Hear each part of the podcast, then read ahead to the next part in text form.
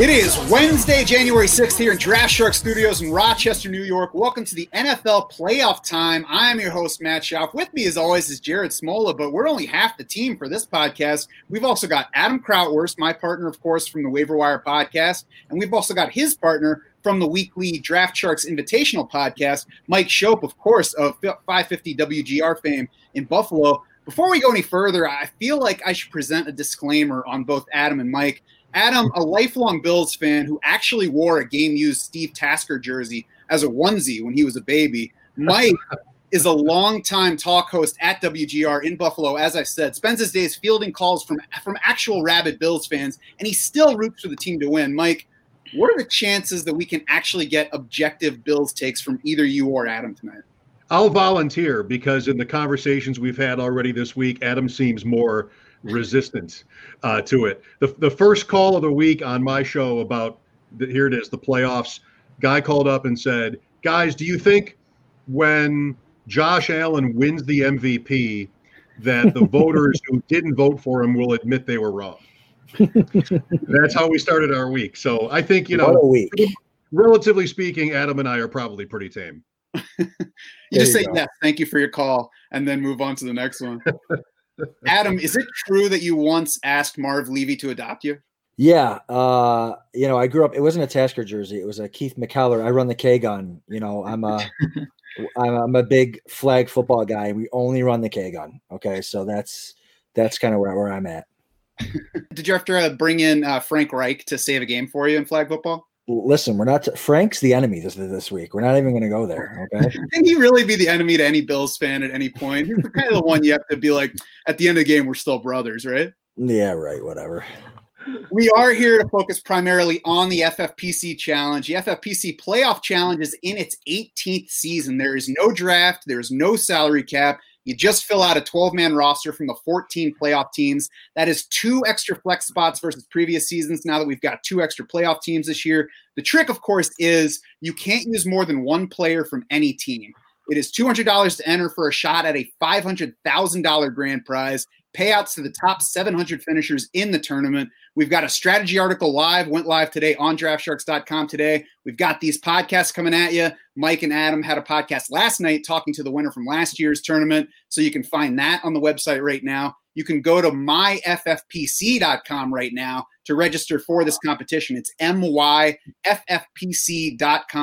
The competition's already about a third of the way full. So if you're going to enter, go ahead and do it. It's going to sell out at some point. We will be talking strategy, as I mentioned, for that competition on today's show, some of which can apply, though, to full playoff leagues, even if you're not playing in that format, if you are playing playoff fantasy football. So stick around, see what we have to say. Jared, a big part of setting your playoff challenge lineup, and of course, most playoff formats, is deciding which teams to target, which teams to fade, how far you think teams are going. How are you approaching the question of specifically which teams to fade here? Yeah, I think when you're putting together these rosters, your first step should be to like make an NFL playoff bracket and fill it out how you expect it to go and base all your picks on that bracket. You know, we, we should yeah, the, the the grand prize for this thing is half a million dollars. Second place is 50k. Like I would love to win 50k, but that you know that'd be a pretty painful 50k when you're you know one spot away from half a million. So I think every move you make in this contest should be aimed at getting first place. So you know that that means getting aggressive and kind of going all in on how you think the playoffs are going to go. So obviously there's two teams you need to fade altogether. Those should be the teams that you are most confident are going to lose round one, and also you know not have any big fantasy scores. I might be confident the Titans are going to lose to the Ravens, but I think you know someone from Tennessee is probably going to put up a, a good score. So you might still want a Titan in your lineup. You know, there's going to be four players or kickers or defenses in your lineup that, that are going to be one and done. So, you know, you also have to factor in players you think are going to have big games in a loss, and those guys should potentially be in your lineup. Yeah, we've got 12 teams playing this weekend. Six of them are going to be eliminated after just one game. So you're going to have a couple of guys that are only playing one game. I think we'll talk about that Ravens Titans game a little bit more uh, coming up.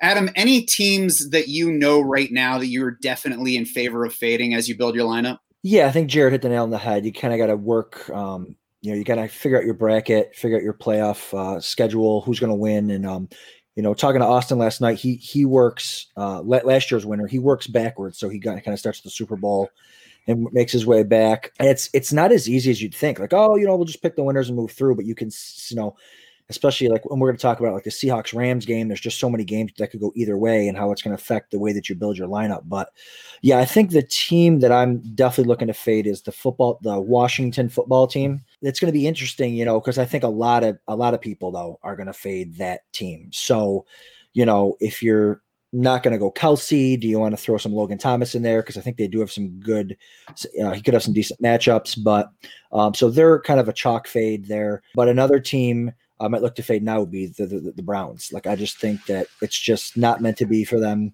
this year. Lose, losing the coach, losing no lineman. Um, so I might look to fade them also. Um, so, uh, but again, I've only got two lineups, and I know we're building a couple here, so um, I think we can mix it up. Yeah, that Browns line is already up from uh, three and a half to six in favor yeah. of the Steelers. The Browns, of course, almost lost to Mason Rudolph the other day. So uh, I'm not loving that team so much either. Mike, I want to put this to you in super fan language to try to, to put it how you're used to hearing it. When the uh, Bills beat the Colts 57 to 3 this weekend, uh, are the people who play Jonathan Taylor in their lineups going to apologize or what? 57 3, maybe 57 11. Andy gets the two pointer at the end, then maybe not, right? Like, as you're saying, as Jared pointed out, you're going, best case scenario, you're going to have players in your lineup that lose. I mean, that's, you don't want to have, you know, too many guys that you faded uh, win or anything like that. You're going to have some of that no matter what. So try to find whether that's Indianapolis, maybe that's the Rams Seahawk game if Washington and Chicago are so obvious to fade, you're still going to have to come up with a couple of guys that you expect to get beat. That's what you really want. I think your kicker and defense to end up being is is teams that lose this week. So um, that may be a little counterintuitive, but you're going to have to root against somebody in your lineup, or at least at least two players, or at least hibernate for a weekend and then wake up on Monday and see how you're doing heading into round two. I wish I was better at that. That's a good point that uh, Mike makes. I mean, there's going to be eight teams left after this weekend. You want eight positional players, I think. I mean, unless there's a defense that goes off, scores multiple touchdowns. So that means you don't want, you know, to fade a team and then pick the kicker from their opponent. Like you wouldn't want to fade the Rams and pick Jason Myers as the Seahawks kicker because that means, you know, you're going to lose a position player and you're going to have either a faded team or a kicker in your final eight, which which you don't want. Yeah, and we'll certainly be looking at correlations like that and the options that we're considering for each team. So let's get to some of the players that we're going to be focusing on here. We're going to go by team because I think that's really how you build this. Since you can only pick one player from a team, obviously, if you think the Chiefs are going to win the Super Bowl, you in most playoff formats you want to draft as many Chiefs as possible. Here, we have to figure out which one we want. Um, just a reminder on anybody who's not familiar with the competition, the lineup is one quarterback, two running backs, two wide receivers, one tight end one kicker, one defense, four flex spots this year. Again, that's two more than usual with the extra playoff teams. That flex could be a running back, wide receiver, or a tight end. It is FFPC scoring, so tight ends get one and a half points per reception. Everybody else gets regular PPR scoring, so that comes into play as well. I think it can sometimes be a little bit overrated, both for regular season FFPC and for this mm-hmm. competition. But we'll talk about that, I think, as we get to the specific players. The only other thing to keep in mind is that the points double for any players that you have in the Super Bowl. So that should definitely factor into your planning when you're deciding which players to take from each team. You get twice as many points. Whoever you have playing in the Super Bowl can mean big swings when we get to that final game. So we're going to go basically seed wise. I want to start with the Chiefs. Also, because I has it has the benefit of getting Adam angry that we're not starting with the Bills. Jared, Travis Kelce, I think, is the first name to talk about here because you know he's the stud tight end. It's a tight end premium scoring format he might be battling Davante Adams, maybe Stefon Diggs for the highest owned player in this tournament. Yeah, I think in a vacuum, Kelce's the best play from the Chiefs. I mean, we you should be factoring in, you know, projected ownership too, I guess, to use like a DFS term, because that matters. You know, like Kel- Kelce, I think again in a vacuum, not taking into account ownership, I think he's the, the best play here. Um, you know, 24.3 FFPC points per game for Kelce during the regular season. That was third most among all non-quarterbacks still alive, behind only Davante Adams and and Alvin Kamara. 10 more points per game than any other tight end still playing. So you need to fill that one tight end spot. Kelce gives you a massive advantage at it. So again, if we're not trying to get contrarian with the Chiefs, I think Kelce's where you go there. Mike, what do you think on Travis Kelce here? Is he so I guess there are a couple different paths to go down here. If you're having one team, you might, you know, approach that one way. And if you're building five plus teams, then you're going to want some different pieces. So I guess if you're building five teams here, are you putting Travis Kelce on five, thinking that he just locks up the tight end spot because he's your only, he's, you know, the only tight end you need to play? Or do you also want some Patrick Mahomes and some Tyreek Hill mixed in? To the question, I wouldn't put him on all my teams. I think I'm the type to get a little more, a little too cute, you know, with lineups, but I would want to have some uh, variety there. Here are a couple thoughts on that. One is from talking to Austin Martin last night. You referenced that Adam and I did that on on the invitational show. George Kittle was that player last year. People loved San Francisco's chances, and not that it might have been as limited, but it was still somewhat limited at tight end. And it wasn't Kittle or even Garoppolo who the top teams had on San Francisco, it was Mostert. So I don't think you should feel like you have to take Kelce, even with the gap this year between him and the other tight ends. And plus, the Chiefs are so rich. I really like the idea of Tyreek Hill in this format where you are trying to di- diversify. And I think back to the other point, it's a short list of tight ends you would ever pick here this year. I mean, the second best guy in the league is Waller. He wasn't in the playoffs. Logan Thomas is the weakest team in the in the whole thing, arguably. I think Andrews is the maybe the next guy in terms of obviousness at that position, and and that's okay. You're going to want them to win at you know at least one game probably for that to pay off. But the Chiefs do give you at least three really good options. So um, I might have Kelce on some teams, but not all. Yeah, George Kittle dominated the ownership rate last year. He was at about 77%, according to Fantasy Mojo, in this playoff challenge.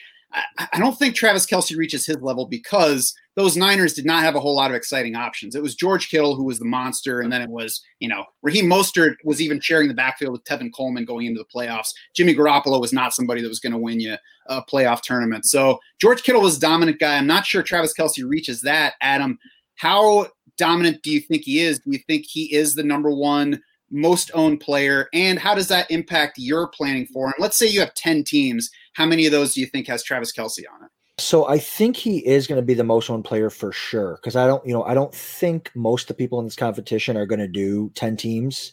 So you know, they might do two or three, and I don't think they're going to fade Kelce. So I think like Mike said, he's he's the best option by a mile because of his competition at the, at the position. But the thing about it is, is I think this year, with there only being uh, one buy in each, in each, conference, like for me, generally, usually the, the guys with the teams with the buys are the teams with the best quarterbacks. So this year, you only have one buy in each in each in each conference. That leaves more quarterbacks to be able to get four games. So you get the double points in the Super Bowl. And what I'm trying to say is, I think Mahomes is not as valuable as he would have been if there was two more quarterbacks getting buys. Because you have a chance at Lamar Jackson getting four games, Josh Allen getting four games, Tom Brady getting getting four games. So you have these um, super high scoring quarterbacks that have a really good shot at getting four four games. So I think Mahomes and Rodgers move down for me, which does keep a guy like Kelce in play for me. Um, if I had 10 teams, I'd probably have him on like five, and then I'd go Tyreek Hill and Mahomes for the others. But, you know, I don't know. Are we, I haven't thought much about, well, maybe two weeks ago I was thinking about Le'Veon Bell. I think I sent Mike a text on it, but are we completely just getting rid of the, of, of, of the running game there? I guess is my, is, is my question. I am. I'm totally ignoring the backfield for Kansas City because I, I last year I actually put Damien Williams on my team here because he was their clear lead back. You know, everybody's scoring touchdowns, and I knew that that there would be high ownership on Travis Kelce. Figured it would be much higher on Tyreek Hill and Patrick Mahomes. That didn't end up working out. He did have a big game along the way, but I didn't have the quarterback points. To me, looking at the top finishers last year, it seems like, and it might be different this year, as you said, the different buys and more teams around, but. I think that nailing a, a Super Bowl quarterback on one side or the other, either the NFC or AFC quarterback is going to be key here. The top seven finishers in last year's tournament all had Patrick Mahomes. 12 of the top 16 finishers had Patrick Mahomes. They also had um, Derrick Henry and Raheem Mostert. So, I mean, one player is not getting you there in this kind of tournament where there's only so much differentiation. But I think that extra game of Patrick Mahomes is what gets you there, especially with the doubled up scoring. And the other thing for me with Mahomes – versus Tyreek Hill and uh, Travis Kelce is that if we get to the Super Bowl where those points are doubled, it's going to be tough for either Travis Kelce or Tyreek Hill to have a big game without Patrick Mahomes also having a big game. So I get those points from those guys in Mahomes, whereas I'm not getting necessarily Mahomes points if Travis Kelce or Tyreek Hill gets to the Super Bowl and doesn't have a big game. I don't know. I, mean, I, I- think, think the offense is so concentrated this year. I mean, it's not as concentrated as like Green Bay. I mean, we'll get to Green Bay. Like, I, that's why I think Davante Adams is a better pick than Aaron Rodgers because you're just getting so much of Rodgers' production by getting Davante Adams. I mean, the Chiefs' offense is really the passing game is Travis Kelce and Tyreek Hill this year. I mean, they have accounted for such a big piece of the pie um, that I think you know you could get a huge Kelce game that at least matches what Mahomes does in the Super Bowl. Um, I mean, I definitely think Mahomes is a great pick. You know, he's my second favorite option on the Chiefs. He's probably my either second or favorite third, second or third favorite quarterback option overall, along with um, Lamar Jackson and Josh Allen. You know, the reason I would prefer Allen to Mahomes is, I mean, one, Allen actually outscored Mahomes by a tenth of a point during the regular season. The other thing too, if you look at you know how these guys compare to their teammates, Mahomes scored just 4.1 more points per game than Travis Kelce. Josh Allen scored eight more points per game than Stefon Diggs. So I just I would bet on Allen and Kelce outscoring Mahomes and Diggs. Yeah, and the other kind of thing is there, and I don't know if we want to get too cute with it, is so if you got to look, that's the whole thing. You got to pick the winners and look forward. And if you have a Bills Chiefs bracket in the AFC Championship game, like Mike and I talked about last night, the Bills do not give up deep passes. Tyreek Hill had three catches for 20 yards against the Bills this season. They ran, they ran, they ran to win to, to win that game. So even if if it is a Bills Chiefs AFC Championship game, I I would put my money on on Kelce and Mahomes, basically more on Kelce or even the, the run game. But obviously, it's it's it's too dangerous to pick the running backs there because we don't know what's what's going on. But Kelce's a no doubt about it guy every single week. The problem is everyone's gonna gonna have him. But sorry, Mike, I didn't mean to interrupt you. No, you didn't. I just think you know some some of this is narratives and trying to figure out which ones are worth anything. And and one when it when it comes to Chiefs, you have a Chiefs team that's played a bunch of fairly close games in a row. Like they have not really blown people out in the way that the Bills have, at least. But you still see the Chiefs as quite the prohibitive favorite. So I think if you if you want to go there, if you're building these brackets like people advise you to do, and you get you're, on Kansas City, that Super Bowl last year, Mahomes got there, but it was not an easy game for him. And I think this year they'd be a bigger favorite if they make the Super Bowl than they were last year. I mean, each of the NFC teams, there are questions. It could be the Buccaneers in Tampa, but really, I, I would think that if Kansas City gets through the AFC, they'll be a pretty popular pick going into that Super Bowl, and maybe you just get a Mahomes uh, blow up game. You know, there is there there are other options with that offense when he's really on. You you do get Demarcus Robinson, you do get Watkins like in the Super Bowl last year. So I feel like if you're want you want to put your chips in on Kansas City in a year where Buffalo's good and Baltimore's good, then I think Mahomes can make a lot of sense. That's not really saying much. He is Patrick Mahomes, but I, I sort of feel like that there is that you know that blow up Super Bowl out there for him. Right. For me, it's it's Patrick Mahomes and it's Josh Allen, and I, I might put hundred percent of my teams in one of those or in either of those guys, splitting it between them, feeling like I'm going to get one of those two into the Super Bowl. And again, I think that nailing the Super Bowl quarterback is important in this. So I think that the Chiefs and Bills are probably a coin flip at this point for making the Super Bowl out of the AFC. Wow. I do think that Wow. they're higher versus the rest of the AFC than any team in the NFC is. So I feel pretty good that one of those two teams is going. So I'm deciding between Patrick Mahomes and Josh Allen, figuring that I'm going to get a Super Bowl quarterback. At some point, if you're just doing one team, I think you have to flip a coin, knowing that you can play the top pass catcher for whichever quarterback you don't end up getting, and then just kind of cross your fingers from there. Because we did have high finishing teams that didn't have Patrick Mahomes. We did have some Lamar Jackson teams mixed in there among the top 12, even though he only played one game last year. So it's possible, but you really need to nail everything else if you're going to make it work without that Super Bowl quarterback, I think. If you think it's a coin flip, don't you play Allen? Extra game. I mean, they'll be an underdog in Yep. Kansas City no matter what happens between now and then. I thought maybe five points is that number at this point. That's a guess. I think if you if you think it's even, I think it's Allen and Kelce. And I have a tendency to overstate things when I pull them off the cuff. Maybe it's not a coin flip, but I think it's close. I think it's definitely those two teams. And right now, I would not put hundred dollars on either one to beat the other. Trust Here's- not- Here's what I'll say about that. I mean, if it, if it's Buffalo and Kansas City, I'd I'd give the Chiefs. Like, I don't know, is um, this is off the cuff too, like a sixty percent chance of winning that game. What's interesting though is I think the Chiefs are probably going to have the tougher second round game. If the Chiefs have to play Baltimore and Buffalo gets Pittsburgh, I'd I'd rather play Pittsburgh right now. So I think the Bills might actually be a slightly better chance to win that second round game. Of course, the Chiefs get the bye, so they're already into the second round, so that helps them too. I think we'll get to the Ravens in a bit. I think you might be overrating them a little bit. I think that they're a team that seems hotter than they really are. But before we get past the Chiefs, Mike, did you want to throw in anything else on Tyreek Hill as an option? I mean, not in terms of of data, but I mean, think of the ceiling, right? And what what's the name of the game here? It's not having everybody else's lineup. So you really have to decide that probably based on what you think Kelce and Mahomes will amount to in terms of the rest of the the field. And maybe that question is mostly about how many teams do most players play. I mean, if you're if you're playing ten teams, then you would probably want to dis- diversify like that as opposed to one or two or three. But you know what Tyreek Hill is. I mean, you could have 10 for two hundred and two in any one of these games. If if the Bills are able to stop Tyreek Hill in the AFC Championship, good for them. It was a weird night that night where they they didn't do much in the passing game. They didn't have to. So I wouldn't bet against him in that matchup. I mean, Hill is just an option, and as you run through these teams for a third option, he's pretty good. I know Adam told us that there's a brick wall actually at the back of the Bills defense, and that Tyreek Hill just runs into it and falls over, I believe. yes. Hope, hope to find out. I think yeah, I, I think Hill's a great play if you want to you know, get contrarian with the Chiefs. I think he has a good chance to be you know the top scoring Chiefs player. The, the reason he's third on my list is I just think he gives you less of an advantage at wide receiver than Kelce and Mahomes do at their respective positions.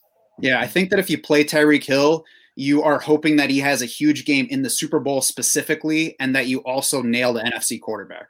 Yeah. On to the Packers. Let's start talking about the NFC side. And to me, Davante Adams is probably the guy who's battling for that top spot. I could see him emerging as the most owned player in this tournament. I mean, obviously it's him versus Aaron Rodgers, but Jared, as you started getting to, you can get most of Aaron Rodgers, most likely. We never know what for sure is going to happen, but the way things have gone this year, the way they went last year when Adams was healthy, you get most of Aaron Rodgers by playing Davante Adams. Exactly. Yeah. So I actually have Rodgers as like my third choice on the Packers. I have Davante Adams one. I have Aaron Jones second. But I don't know if I was making a ton of teams, I might just eat the chalk and play Davante Adams on like almost all of them.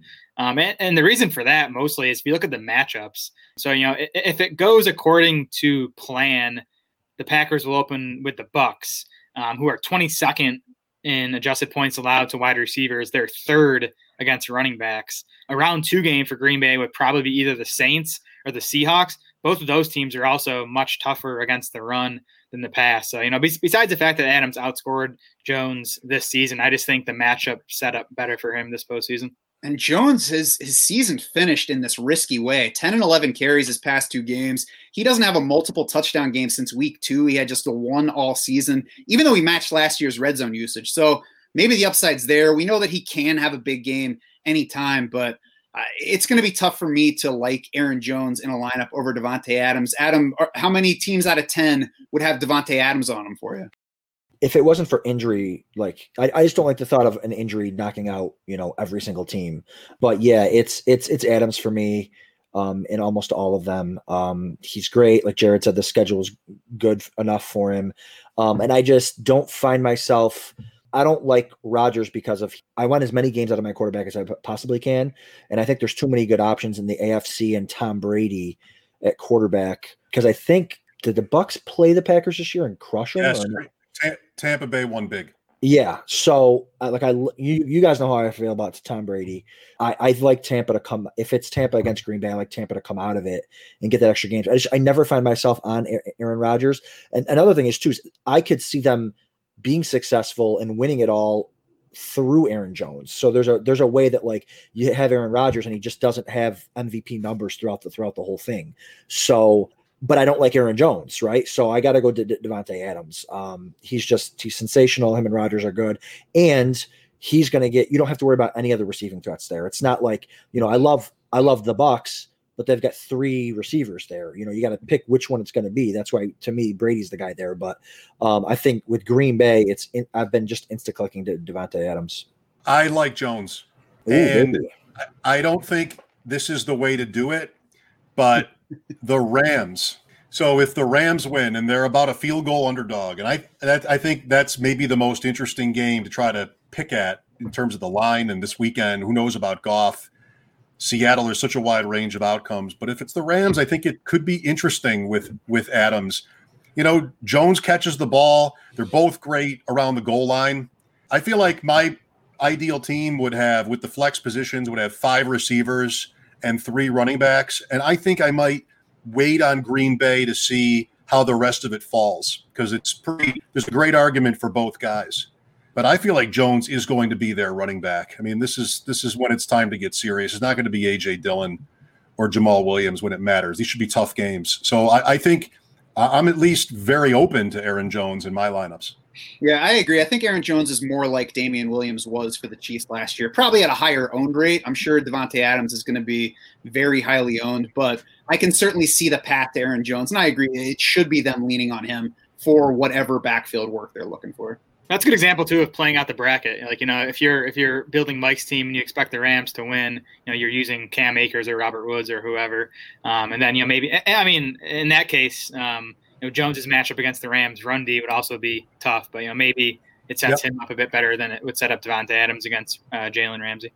Yeah, one thing there's not a lot of pushover matchups in the NFC defenses when you look That's at true. it. That is true. Yep. Yeah, and I think what the the thing about the Packers is too, they're very similar to the Chiefs, where it's gonna only be you know Rodgers, Adams, and Jones probably. So and Jones is the contrarian. He's probably going to be third owned on all three of those guys. So uh, you know you could certainly not going to go wrong with Jones, especially if they find themselves running the ball um, quite a bit to win these games looking at some of the ownership percentages last year and just knowing how people spread it around at quarterback a little bit, I think Jones is going to end up being higher owned than Aaron Rodgers, especially because you need two of those with the four flex. Yeah, that is true. Quarterback, just one quarterback. But let's move on to the Bills now, who also seem to me to not have a ton of options to choose from. Adam, do you think it's more than NFL reception leader Stefon Diggs versus Greek god Josh Allen? It's going to be interesting. I don't think Beasley's going to play this week. Maybe, maybe not. So I think that pushes Diggs up a little, a little bit. And then Smokey Brown is back, and he, you know, he looked great last week against those lockdown Miami corners. So, um, so yeah, I think that it's going to be it's Diggs's world still. Um, I'll be interested to see if they, you know, if Beasley's out, do they move Diggs into the slot on those third and fourth downs? You know, is he going to be kind of that trustworthy? Third and fourth down, short yardage blanket guy. But I don't think it's going to matter. I think he's going to get it. He's going to get his touches, and um, but and that's another reason why I like going with like a Tom Brady quarterback build or a NFC quarterback quarterback build is because you can come back and get like we already talked about. You can get Kelce and you can get Diggs. I think those are great options to be able to build around another quarterback um, from the NFC if that's the route you, you want to go. But um, it's it's another team you know, like this, like the Chiefs, you don't have to worry about the running backs there. You can just fade those, fade those guys.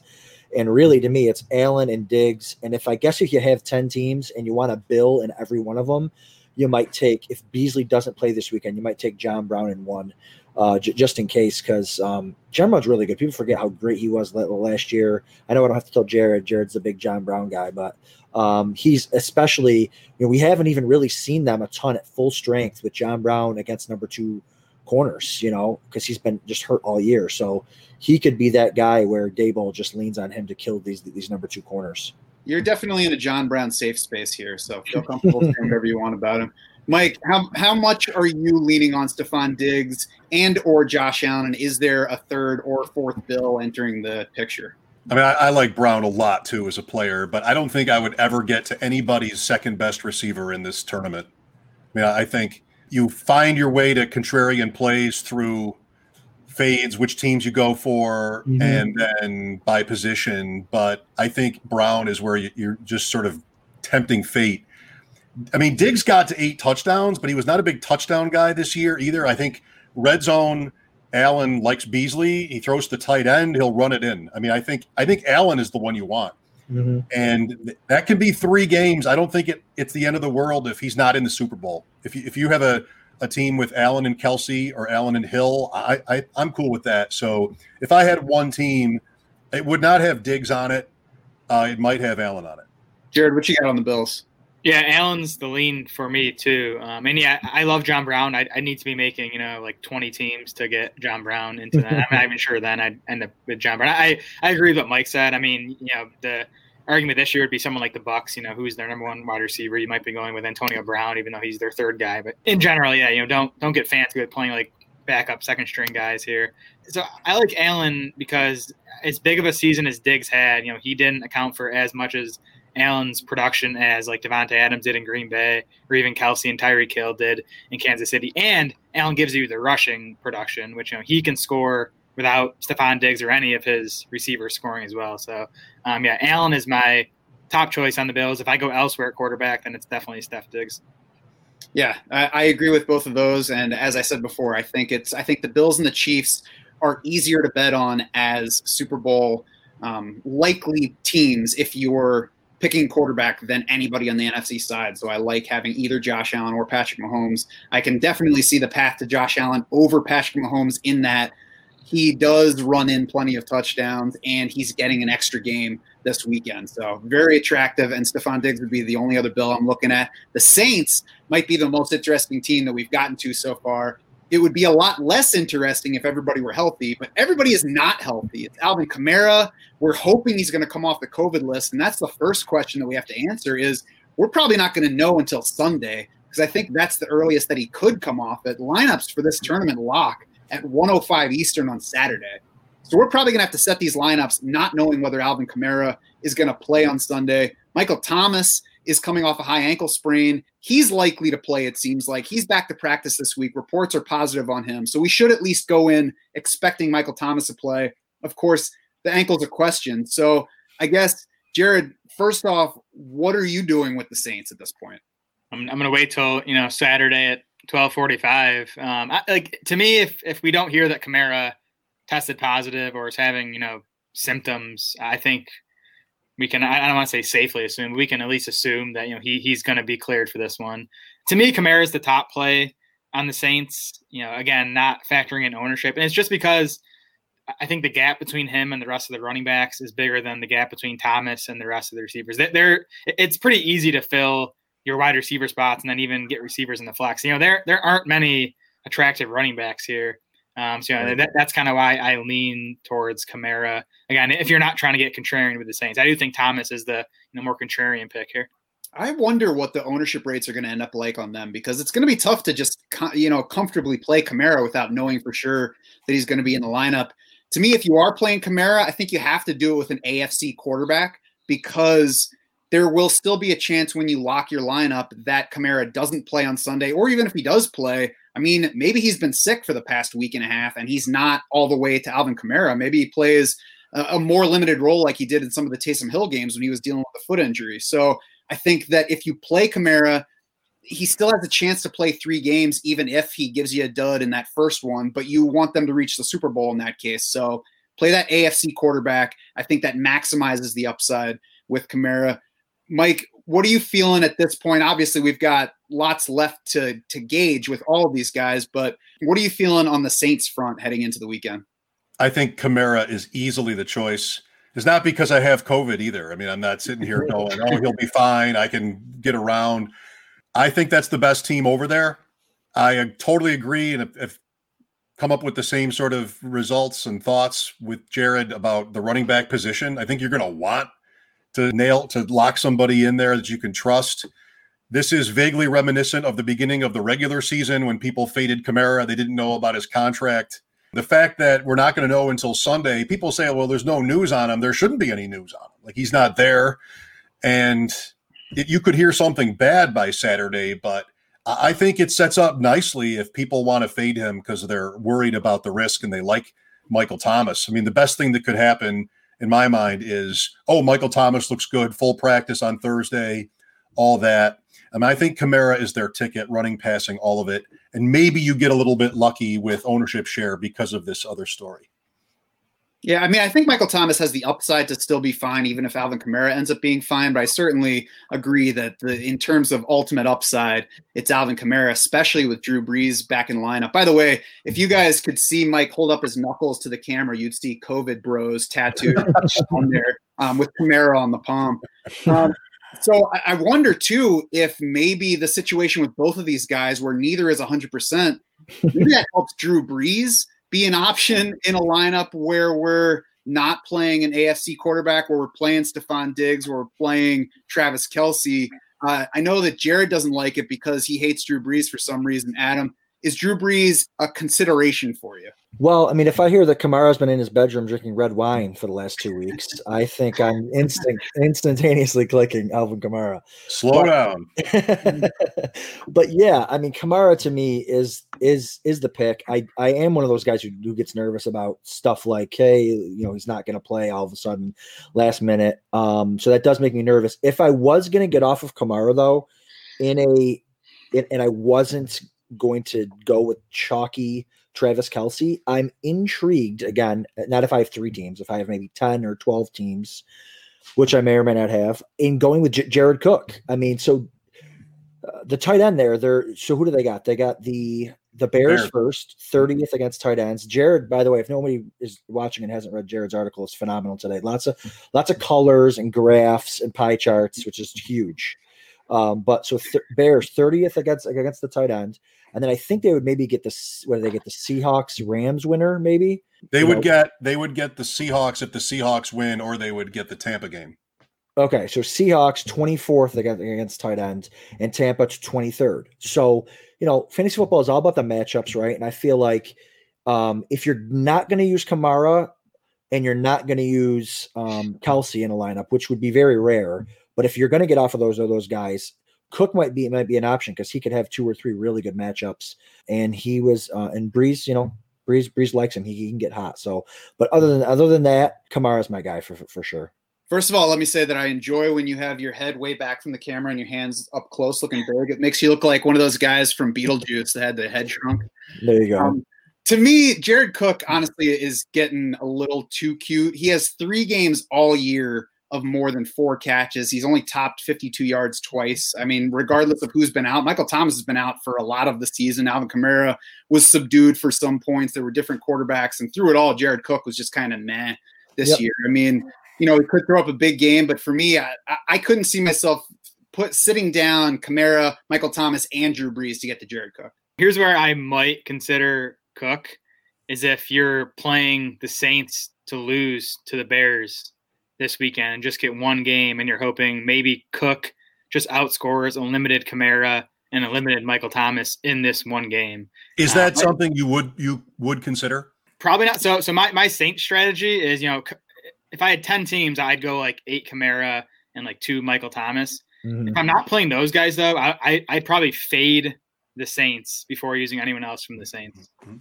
I'm not interested. I'm not interested in Brees at quarterback. He's he's not going to beat Mahomes, Allen, Rodgers, all those guys. Right. Um, and, and I'm not going to get to Cook or Emmanuel Sanders unless I have you know 20 plus teams. And if Really? Kamara does doesn't play, you know that's you know I don't think that spread looks looks as comfy, and they have a shot to win. So again, I'm not. eh, Please, you know, if you're looking to pick between the three, don't pick Cook. But if you've got ten or twelve teams and you're looking for something contrarian, he might be worth worth a shot. But I, you know, I I might not even get there. If if he sits, they they're still a ten point favorite. Last week they all sat and they won easily on the road. I mean, if I had ten teams, he'd be on at least eight.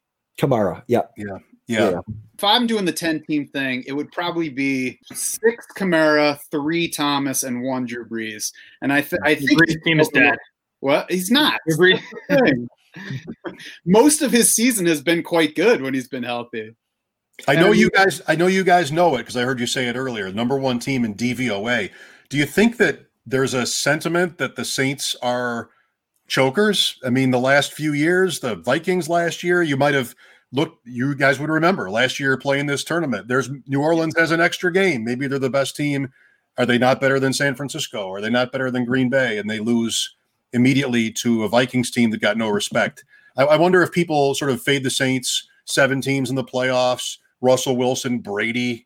Maybe it just lead the COVID. Maybe it just leads to a little bit of a soft spot with Kamara that you should be grateful for. Yeah, and again, I mean, I, I fully expect them to beat the Bears. I, I'd consider them the, the favorites if they're you know home for Seattle in round two. I mean, I, I just think as a two seed, they're I think they're more susceptible than like the Bills as a two seed on the AFC side. Interesting. I mean, I I do think the Bills are better right now than the Saints. Uh, the all of those ad- advanced analytic models that we've been using in our articles and the the rankings and all that, they point to the Saints and Packers being strong favorites on that side. The Bills and Chiefs being strong favorites on the other side. That's usually the case, but it's also usually the case that the number two seed has a bye. So the fact that Right. the Saints are still popping that high, I mean, it makes me want to worry less, I guess, at least about Drew Brees. And I, I don't know. I'm not as worried as Jared is about Drew Brees. I know he had a rough game in his first game back. He wasn't terrific in his next game back. Last week, he was fine. I mean, they Yeah. ran up a bunch of points. He threw three touchdown passes against the Panthers. And I, I don't think Drew Brees began this season as, you know, Drew Brees of five years ago. So as long as he's Yeah. fine, I think that's all he needs to be. And we, if we get four games from him, uh, you know, again, I don't like him better than Kamara or Michael Thomas, but if there are question marks to any degree on the other two, you know, one or two out of 10, maybe I'll take a shot on him. Yeah, it's not so much that I'm worried about Brees. It's when you have the firepower of Mahomes and Allen and Rodgers and Lamar Jackson in the playoffs at quarterback. I just think you know expecting Brees to beat those guys is uh, unlikely. I mean, he doesn't have to beat those guys. You just mean in points? Yeah, I, I, or I mean beat relative. You know, to, to do enough to to to have a win. I, I don't think Brees is going to be in the winning team. I'll leave it at that. All And, right. and you have to fade Kamara to, to get to him too. That's uh, that's not. hard. Last time I saw Kamara, he, last time I saw Kamara, he scored six. Yes, he did. Yeah, but he's not going to be allowed to wear those Christmas cleats again unless he wants to pay up for them. Five then, maybe five is better.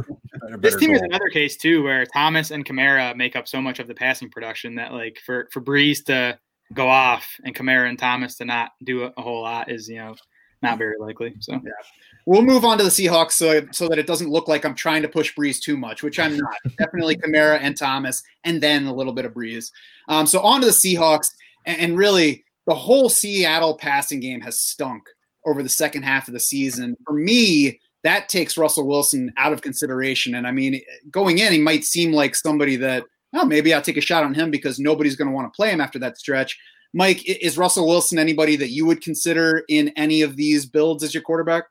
He was yesterday, but I, I don't know. I I think the the Rams. It's such an interesting game. I, I feel like the whole week it's been interesting that you can bet that game with the question at quarterback for the Rams. The over under is low. The Jalen Ramsey point and uh, on Metcalf. Can Seattle win that game? They just beat them twenty to nine, right? A couple weeks ago. Can they win that game and then win at the Saints? And then ideally win, win at Green Bay, I'm a no. I mean, I I, I want to think so. I think they're pretty good, but their play has has tailed off. And I think, I mean, that line is three and a half with a Ram team that scraped in. I want, I think I want to be on the Rams a little bit, which would mean you got to be really careful with Seattle. And there's just with that, there's no way I'd get to Wilson.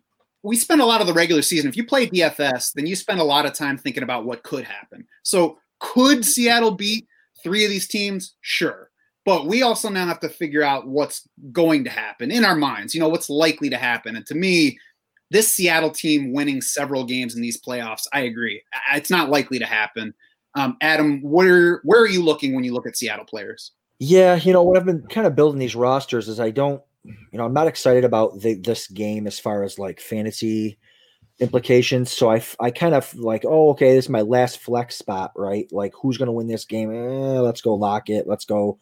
You know, it's it's it's kind of hard to figure out who's going to do it too. Now, so you got Jalen Ramsey there, which you know makes people kind of get off DK Metcalf, who you think would be the chalk for Seattle, but maybe Ramsey scares people enough to get off him and go to Lockett uh, or even Chris Carson. So I'm not excited about, about the game. Um, do we have a starting quarterback for the Rams yet, or we're not going to know till till game time, right?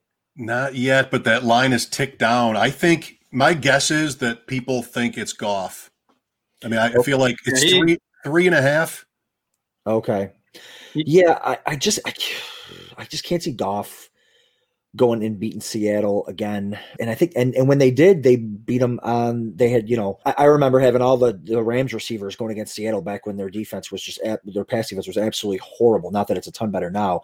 And it was just rushing touchdown after rushing touchdown after rushing touchdown. So um, you know, I just I can't pinpoint either side as far as who's going to do what and with the you know you can't pinpoint who's going to win the game so the game is very scary to me you know if i had again, we should just do 10 teams, right? Because if we're going to do this whole 10 team thing, um, but if I had 10 teams, I'd probably do, I'd probably mix it up a bunch. I'd probably have some, uh, you know, some DK, uh, maybe maybe the same amount of Lockett, just because I think he's less uh, less chalky.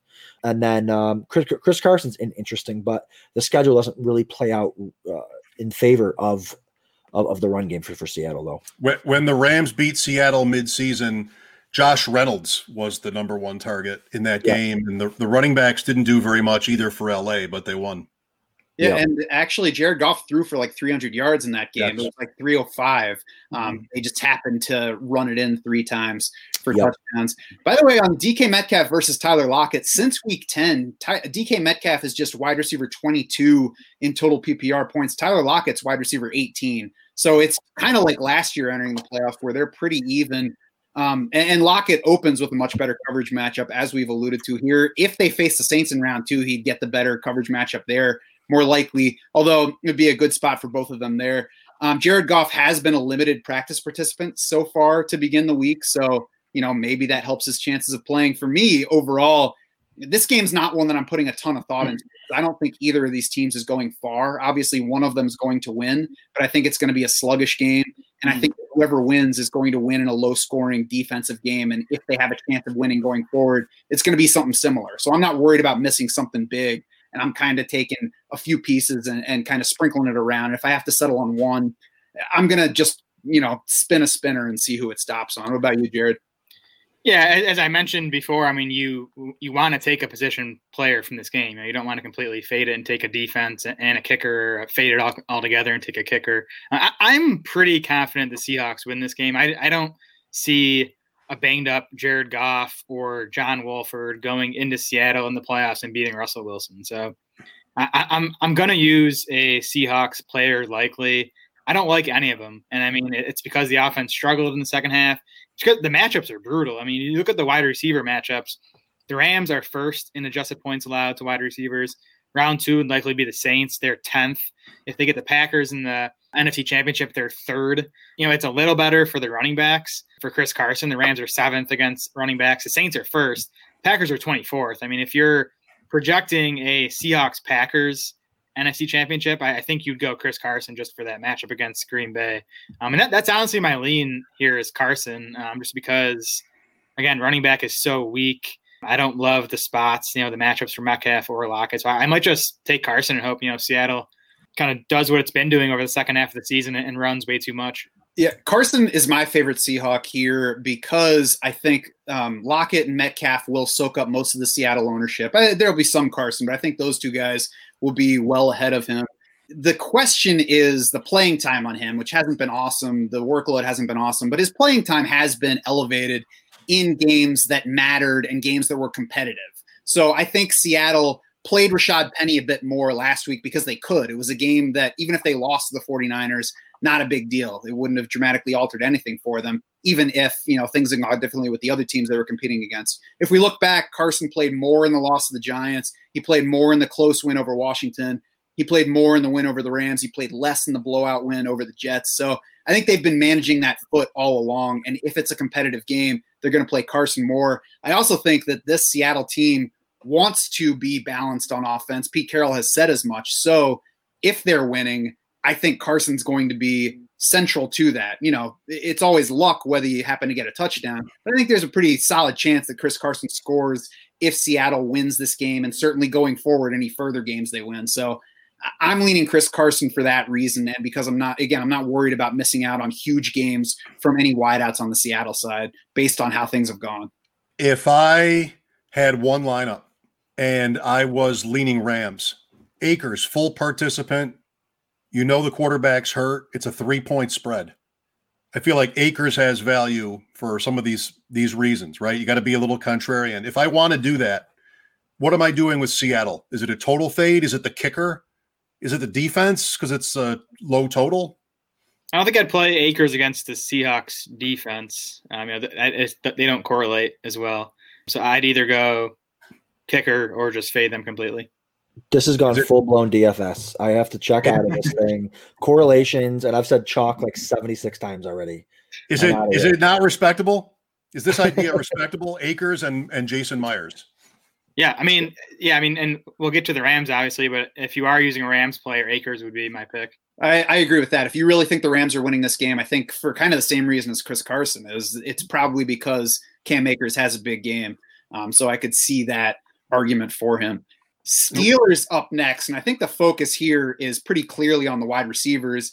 Maybe it's not clearly on one, hmm. but there is definitely a pecking order to at least begin with as we're deciding what to do. And maybe there's some room for the contrarian play here. Diontae Johnson's the best bet. He he's going to be the highest owned. It's because he's the best bet for targets, 10 plus targets in 10 of his 13 healthy games this year. And even two of those other three games where he didn't reach 10 targets. One was last week in week 17 with Mason Rudolph. Another was the Bills game where he sat down for a stretch because of drops. And he followed the drops game with 13 and 14 targets the next two. So Diontae Johnson's the leader. Juju Smith Schuster is not far behind in terms of being a good bet for targets. Chase Claypool, of course, has been the floor ceiling combo guy this year. Jared, what are you doing with the Steelers wideouts? Yeah, Diontae Johnson, the safe play. You know, if I'm doing 10 lineups, I probably have him in the most, but Chase Claypool is my guy. I just, I, you know, th- there's the whole thing in the second half of the season where his snaps were just down. You know, they were playing James Washington over Chase Claypool for many of those games. And, you know, I had no idea why. Claypool comes out uh, two weeks ago and says Mike Tomlin told him that, you know, they're resting him a bit over over the second half to prevent him from hitting the rookie wall. And we did see Claypool's snaps and routes tick back up again, closer, you know, um, where he was in the first half of the season. So I, I think they're gonna re unleash Claypool in the playoffs. He'll be, you know, close to a full time player, as you said, Matt. He, you know, he's he's the highest ceiling guy here. And if we're trying to win this entire contest, Claypool's a guy I, I'd, I'd be definitely getting into lineups. I'm going to have him in at least one of my lineups. I mean, I still think that over a what, what's going to be two, three, or four game sample, Diontae Johnson is easily the highest ceiling guy. I don't. I mean, he's a better catch bet, but Claypool's you know the better downfield threat. He's definitely a better touchdown bet. Uh, but I mean, all these guys have scored all season. Clay, Claypool's been all floor ceiling. So if we get somebody who gets, you know, if they, if they play four games and Diontae Johnson gets 52 targets and Claypool gets, you know, 36, which would still be nine a game, I think that's Diontae Johnson pretty easily. Yeah, well, that's fair. I guess the more games they play, the better chance the target guy is going to outscore the boom bust guy. Um, I mean, I don't know if if you think they're going to play four games, it's probably Ben Roethlisberger. You know, getting getting four four games of you know 50 pass attempts. You know, he'd probably be the guy. But yeah, I, I think it's two games for Pittsburgh. So I think you know you're deciding between uh, one of these three wide receivers. Yeah, I mean, I agree that it's two games. It's still Johnson for me because he's going to get 10 plus targets every game. Claypool could see nine, he could see three. So, I mean, obviously, you know, some of that is betting on the the ceiling and taking a shot there and knowing that you can still win even if Claypool busts and they only play two games for you. Um, Mike, where are you looking at these uh, Pittsburgh wideouts? I want to hold true to don't take anybody's wide receiver two or three. Juju had nine touchdowns. He's a name that I would want to have a conversation about in this, but I still think I'm on Johnson, and I think it's very tough to see Pittsburgh winning more than two. I mean, best case for them is they beat a Browns team. They might even win that game easily, depending on what the Browns' condition is. And then it's at the Bills. Maybe they need to throw in that game, and they could win. But um, I think I would want to be on their wide one of their wide receivers, almost definitely. Not a fade, not defense, not kicker, and I think I would be on Johnson unless I felt everybody else was doing it. Uh, Johnson would be my top pick for for much the same reason, and I also don't think that this is one that matters a ton. Obviously, you're going to be overthinking all these decisions because it's this high ceiling tournament that you're trying to win. But I don't think these Steelers can win more than one game in these playoffs. Adam, where are you looking? I agree with Mike. I don't. I don't see them winning more than uh, you know two games. And uh, I, if it was in a vacuum, I'm taking De- Diontae Johnson. But I think that that's where most people are going to go. So I, I, I Claypool intrigues me. I saw that too. That they're talking about, you know, kind of coming back around to him. And, and, and their offense was the best when he was in, in, involved. Like, I don't know what they've, they've been doing this whole time. And a lot, you know, he's seen as this deep threat, which is, which is true, but he also had a lot of success on these little shovel pass end arounds, these little screen passes. He's so big and strong. He scored on a, both of those. So I think they're going to look to unleash him on some short stuff with Ben, and I think he's going to be lower owned than Diontae Johnson. So I think gonna I'm gonna have some Diontae Johnson, but I'm also Claypool's going to be right up there with him. never Juju for any of you guys? Never. Yeah, I was gonna say. I mean, he might he might come in lowest owned of these three because De- Diontae is going to be the most popular, and you know, there's definitely some Claypool talk, talking. Hopefully, I'm leading the charge there, but I think he's gonna. You know, just people view him as the upside guy. I think he might come in higher owned than Juju. So you know, for that reason, I think um, Juju is definitely an interesting play. Yeah, I was going to say it seems boring to play Juju because he averages two and a half yards per catch, but he's also caught a bunch of touchdowns. Any of these three guys could have the biggest game among the three of them in any week. So I don't think that there's really a strong argument for one of them being the guy over the others. For me, though, if I'm setting 10 lineups, because that's easy to do the math on, probably going to be five Diontae, three Juju, two Chase Claypool. Sorry Yeah, to hear that. I'm probably the same, but flipping uh, Claypool and Juju, and maybe even going four and one because I just think Claypool. I think they are going to unleash him. I think he, and I just think he has a high higher ceiling. Um, Juju might get you 15, but Claypool, uh, or even 20, but I think Claypool's got that two or three touchdown upside because they'll give it to him at the th- three yard line on, on end arounds and screens and stuff. See, when I I have a problem with you guys saying unleashing him because it makes me think that you think they have him in the garage like the sports car that they're They- just gonna drive the hell out of on Saturday. And I this is not Cameron and Ferris cruising around Chicago. This is somebody who has I don't know. It's one arrow that's their prized arrow and it flies the straightest and they're going to take one shot and maybe it works and it's gorgeous and it kills it maybe it misses completely. I think Chase Claypool is the best bet for Chase Claypool is he gets like six targets. Maybe he catches four and scores twice. Maybe he catches two. I- I'll have to go back and pull it up. I mean, th- there were weeks in the middle of the season when we were ranking Chase Claypool as the top Steelers wide receiver. So I mean, we, we've seen we've seen it happen. You know, only a couple months ago. So Yeah, I think we were overrating him at that point, though. I was never comfy with where we were putting him in those weeks. he yeah, he, he had a monster he had a monster stretch in you know the, the middle part of the season. This is Yeah. a team where you could you could base this on what you think the ownership share is. I mean, really, like all, there's an argument for all three guys. There's no one else on the team I would play. Anybody else? Would anybody else play any Ben Roethlisberger or Eric Ebron? Not me. I think Ben would be the play if you are projecting the Steelers to go to the Super Bowl. O- Otherwise, it's it's one of the wideouts. And if you are projecting that, you're probably waving a terrible towel while you're setting your FFPC challenge roster. Yeah. On to the Buccaneers. We'll start with Tom Brady because I did hear some talk about considering him as a, a QB option, I believe. Adam, was that you saying you kind of like Tom Brady? yeah, if you're going to go for a quarterback out of the out of the NFC, that's going to get you that can get you the most games. I think Tom Brady's your your guy. The thought of him playing four games plus that double Super Bowl bonus here. They're clicking at the right at the right time, and I think what kind of plays into that is who knows what freaking receiver to, to, to pick. You know, I mean, Evans is banged up, and he might play there this week. Even if he's not back this week, he'll be back the fo- following week. It's you know, you just don't know who to pick. So just go with Tom Brady. I mean, if, if you're fading, obviously you can only have one one quarterback, so that makes a difference. And and if you only have one team, you're probably not using using Brady. But um, I think it's it's an intriguing build to be able to go with a with a Brady, Diggs, Kelce, you know, Kamara. You can kind of get all those all those guys in there.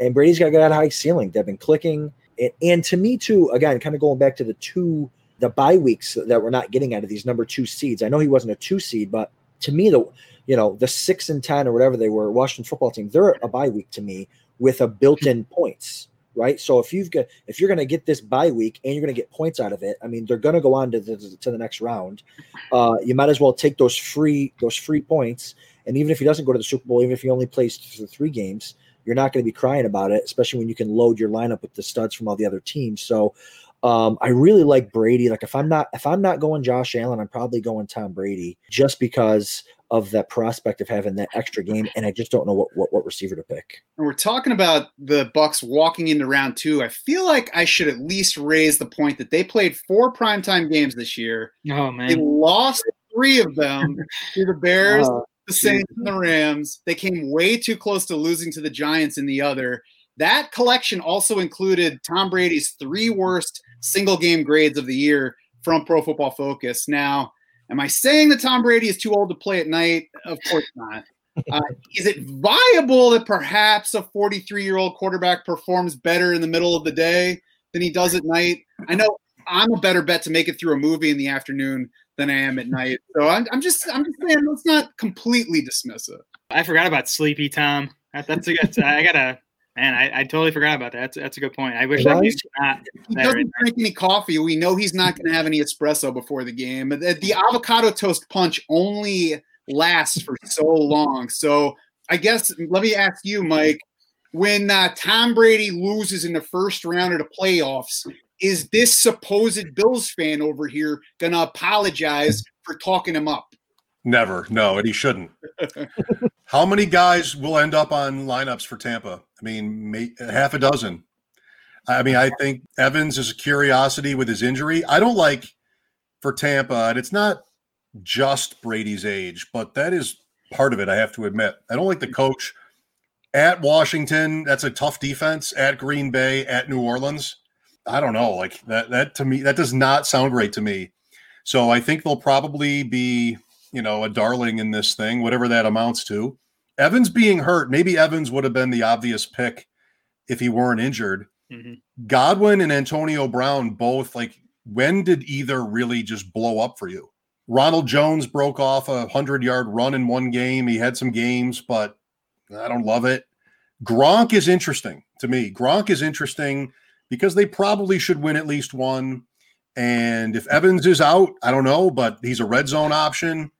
And tight end is tight end, right? If you want to fade Kelce, I think you can get to Gronkowski. Otherwise, I don't know what I want to do here. Uh, I don't think I'm on Brady, and I want to be on somebody, but I don't know what to do with the Bucs. Yeah, I think Gronk is only an option if he's your tight end. If you're fading Travis Kelce and not taking uh, Mark Andrews in that spot, he has the issue that Jared Cook has is a low floor, three catches or fewer in his past four games and in seven of his past eight games. So he's not a good bet for reception volume, and really that's the advantage to tight ends uh, in this scoring system. So you might look at Gronk and think he's a good flex option. I don't think he is because he- if he doesn't score a touchdown, he's basically giving you nothing. Jared, how are you looking at these Bucs? I definitely think they win their first round game. I, I do think that the offense isn't going to have a, a big one in Washington. I think Washington D is good enough where you, you're not going to get an explosion from probably any of these guys. Um, maybe one of the wide receivers has a big game, but um, I don't know. Um, Adam kind of convinced me a bit with his Brady argument. I mean, if, I, if I'm playing, like he said, if I'm playing one team, I probably wouldn't go the Brady route. If I'm playing 10, you know, I, I like the idea of mixing him in there because it is just, you know, you pull your hair out trying to figure out which of these receivers to pick. It'd be tough for me to go with Mike Evans with the injury. Even if he plays this weekend, tough to know how close to 100% he's going to be. So I would go Godwin and, and even Antonio Brown ahead of Mike Evans. But I think Ronald Jones is interesting. Um, again, largely because running back is so weak and you have to fill at least two spots. Um, you know, Jones, if you look at his points during the regular season, just you know between one and two points fewer than the wide receivers averaged. Um, you know, he had four games of 17 plus points, so he, you know, he did show a ceiling, even though he doesn't really, you know, catch the ball.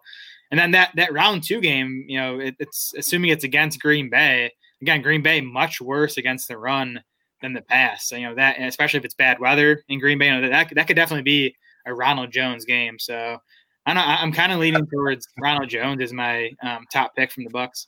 T- describe for me a Ronald Jones game. What, what is a Ronald Jones game? Yeah, he gets, he gets 15 carries. The first 14 go for like 18 yards, and then he busts off a 60 yard touchdown. and he oh. drops a couple. And he, and he That's all drops right. 30 balls. Yeah. He falls That's into all the end zone. Yeah. Okay. Yeah. I mean, the running back's position is so interesting. I mean, I, I like Jones, Aaron Jones, you know, Carson, we talked about. They're all in the NFC. Kansas City, Buffalo, Pittsburgh at running back. It's never ever.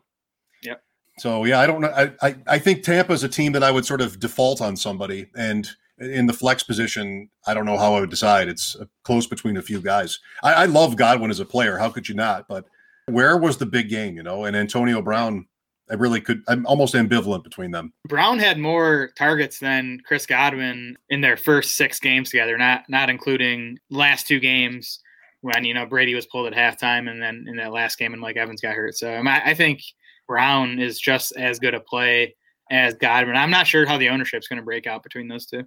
Hmm. Yeah, I if think you- it'll be spread around enough that it shouldn't really direct anybody's decisions. I think it would be Mike Evans as the easy favorite, but of course the knee the knee makes him high risk, high reward. I guess he he at this point would only be if you're playing a bunch of lineups, get one Mike Evans just in case his knee is good. Because on uh, the other side is if he tweaks his knee again this weekend, he could be done for the whole thing. And you know be a total anchor on your scoring. I do like Tom Brady over Drew Brees and Aaron Rodgers if I'm playing an NFC quarterback instead of Josh Allen or Patrick Mahomes. Uh, you can, as I said, you can most likely get most of Rodgers' value in Davante Adams. Not playing Brees lets you play either Kamara or Michael Thomas, and then Brady allows you to skip that question of which Bucs wide receiver to choose. If I'm not using Tom Brady, though, I like Ronald Jones as well. In wins this year, 15 carries, 78.6 yards per game in those nine victories. In the five losses he played in, 11.2 carries per game, 54.2 yards per game. All seven of his rushing touchdowns came in victories. So uh, it basically the same receptions per game either way. So there, what I'm saying is, if you think the Bucs are going to make a run, or if you're just trying to pick a buck and they do make a run, so you can maximize the points, Ronald Jones should benefit from them making a run because he's doing better when they're winning games. I would like him in a lineup with an AFC quarterback rather than an NFC quarterback. Yeah, to me, if you have an expensive television, you're going to want Brady because when he throws a dart to Scotty Miller for a 45 yard touchdown and you have no Scotty Miller, or when he dives in from the half yard line on a sneak and you, you know, you have Ronald Jones, it's just, you know, to me, to me Brady just cover, he covers it all. Um, you know, because you just don't know which. If I am picking a receiver though with Evans hurt, I'm probably going to lean probably going to lean Godwin only because of recency bias. He had a really good uh, game against the Lions, but so, so, so did everybody. Not Scotty Miller as the no, no. I, I haven't gotten to Scotty. If I had 62 teams, I would I would get to Scotty Miller. If we get to Saturday, if we get to Saturday though, and it looks like Evans is not going to play, and, and he didn't practice on Wednesday, um, so I, you know he's he's definitely not a lock. If we get to Saturday and it looks like he's going to miss, I think Godwin and Brown would become my two favorite picks from Tampa. Yeah, and in that case, I do think that Godwin would come in with lower ownership than Antonio Brown, so that might push me toward Godwin in this tournament. Yep. All right, now I think we're to the Titans Ravens game, and we'll start on the. Well, I guess well, let's start with the game itself because that could drive who we're playing from either team. Mike, I've heard Jared allude to who he thinks is going to win this game. What do you think is going to happen in Titans Ravens? It's a good question. I think I would be on Baltimore because, as has been true most of the season, when you look at the spread on their games, a lot of the season you've gone, you might have you might have asked, well, how did we get there? Like, how, how is in this case, how is Baltimore more than a field goal favorite at a team that beat them last year in Baltimore and then again this year and won 11 games? Like, what are we looking at? I think that the numbers love the Ravens, and they were big favorites all year, and they almost always covered those games. Now they look a little bit like a team that beats up on the worst teams. Like a lot of their wins, they led the league in point differential again, two years in a row doing that. And a lot of that is the Bengals and the Giants and the Jaguars. But I like the idea of Baltimore. I wouldn't say that the pressure's off.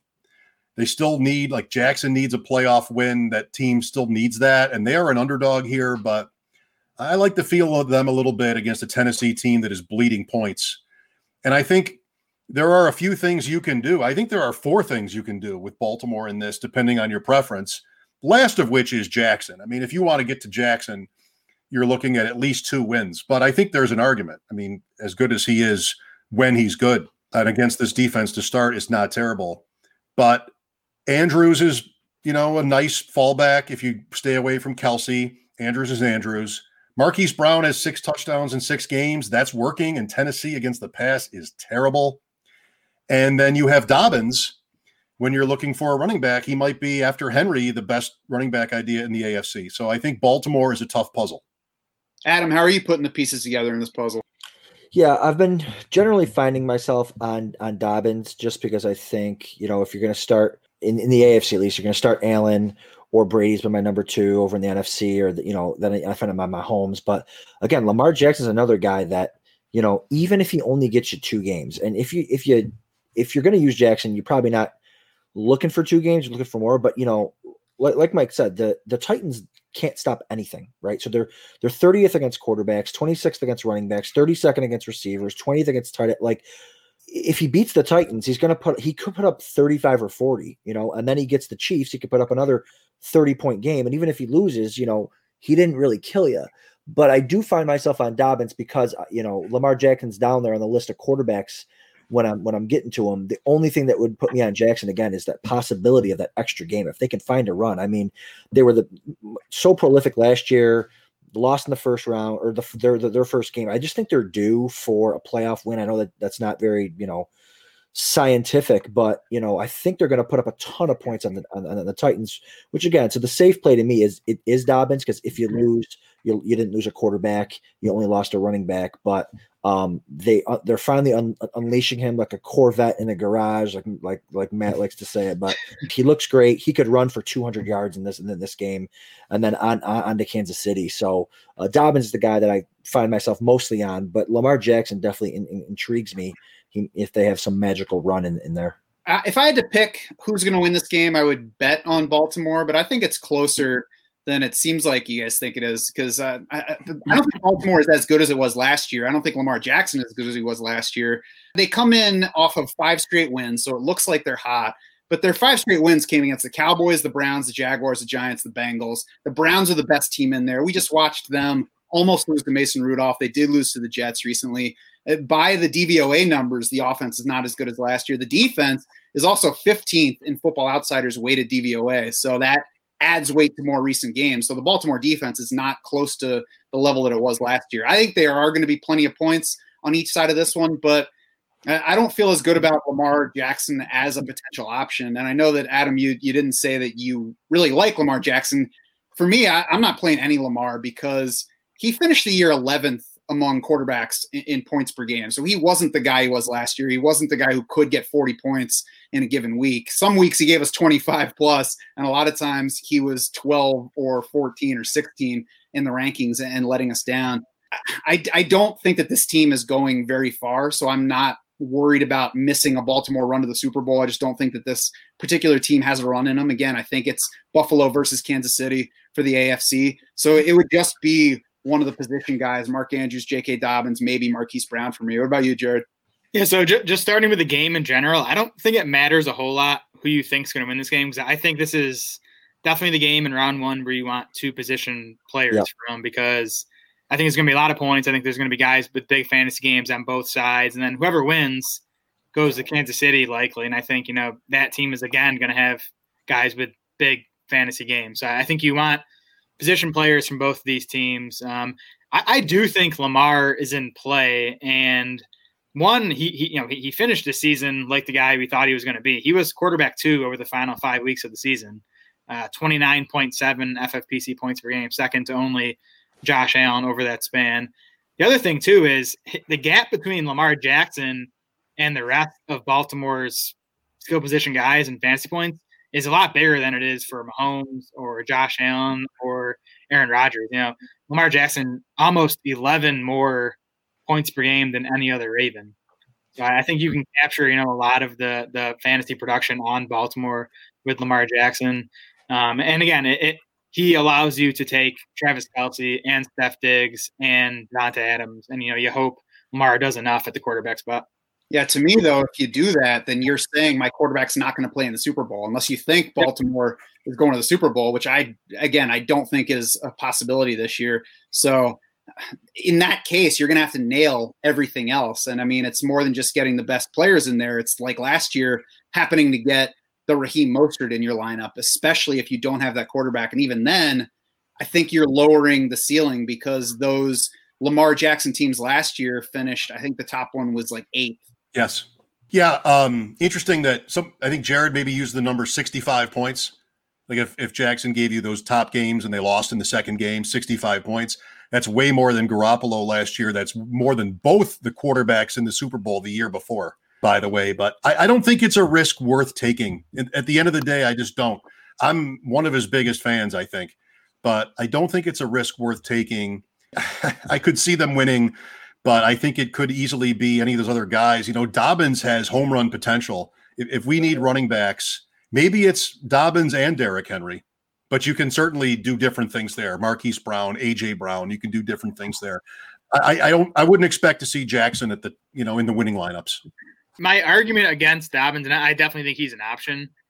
My argument against him is even over his final six games, he's only averaged 12.8 carries per game, only four total targets over that span. He's been living off efficiency, 6.4 yards per carry over that span. It's tough to bank on that continuing. Now the matchups are awesome. Tennessee horrible. KC in round two they're bad against the run. Buffalo yeah. not against the run. So the matchups could set up really nicely for Dobbins. I think you know that's the best argument in favor of him. Blowouts Jared, down the stretch, right? Blowouts. Jared, J.K. Dobbins is Chase Claypool in the backfield. Yeah, I'll, I'll bet on a low volume guy wide receiver over a low volume guy running back. Yeah, but at least we know the running back is getting the ball. So I mean that it's the same argument for both of those guys. And at wide receiver, you're taking that low volume guy over somebody else that's probably a better bet for targets. What do we think yeah, of Andrew? Yeah. Sorry. Yeah, I, I I think Andrews, even if you're playing Kelce, I think Andrews at flex makes sense. I mean, you know, he outscored Marquise Brown in this scoring system this season and J.K. Dobbins. Um, and, and that would probably be kind of contrarian. I don't think a lot of people are going to you know stick to tight ends into lineups. Uh, to me, Mark Andrews is the second choice at tight end if you're not playing Travis Kelce in that spot. He was in those top finishing lineups last year, not because he helped at all. He caught four balls for 39 yards, but he was in those top lineups last year because playing Mark Andrews meant you were not playing Lamar Jackson because 56% of the field, I think, played Lamar Jackson. Then they lost one game, which shocked us all. I, I think that's one thing definitely worth remembering here is the Titans beat the Ravens last year and it shocked us. This year, if it happened, it wouldn't be nearly so shocking. So who is who is the Raven? Like who is the most owned Raven? Dobbins, I think. Well, for me, only because I think people most player people are going to be on Kelce. You know, so that takes mm-hmm. um, Andrews out, out of the mix. And like you said, there's so many better quarterbacks yeah. than Lamar Jackson. So I think Dobbins, especially with the four the four flexes, you know, you can you can certainly get to him. And uh, he's just he's just exciting. He's had a good good last couple weeks. I like Brown. I mean, the the touchdown roll he's on, the way Tennessee defends the pass, there should be points there. And I'm going to want to have five receivers. So I think if I'm on Baltimore, well, I'm going to be. I think Brown would be my choice, but it's close he is kind of Tyreek Hill esque. He, he's a big play guy. He can, you know, score the 80 yard touchdown. Even if he catches only two or three balls in a game, he can still have a big one.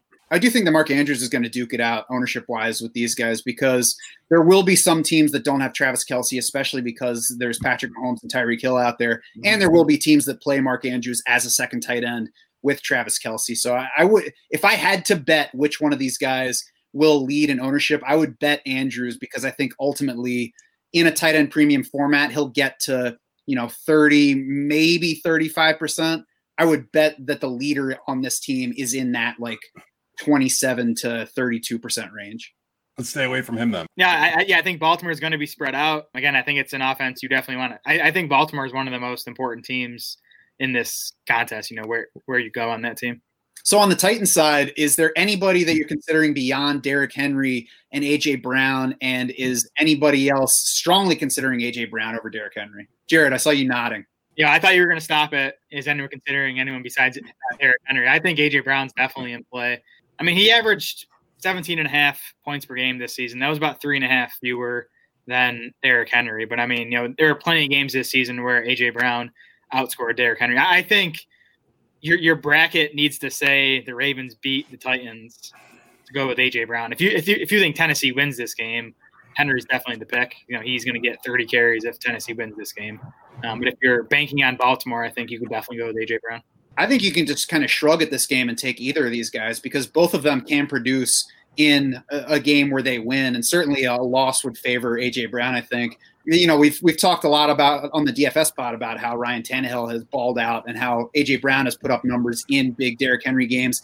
I think one thing to remember here is that when these two teams squared off earlier this year, Derrick Henry had a big game uh, in that one, but the Ravens were without Calais Campbell and Brandon Williams on the defensive line. So this is it should be back to being a negative rushing matchup. The Ravens have been dealing with injuries on that side.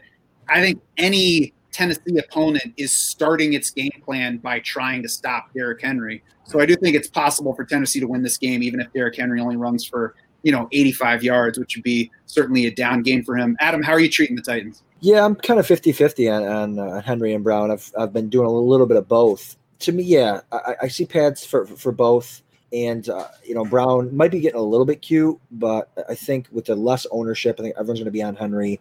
Brown could have a great, um, great couple games, two games. I do think, plus I do think Baltimore is going to win win this game. So I, I definitely like Brown, but Henry's, you know, Henry's so good. Derrick Henry in regulation in the Baltimore game, 25 for 96. Yeah, that's There right. you He, he ripped him in overtime, right?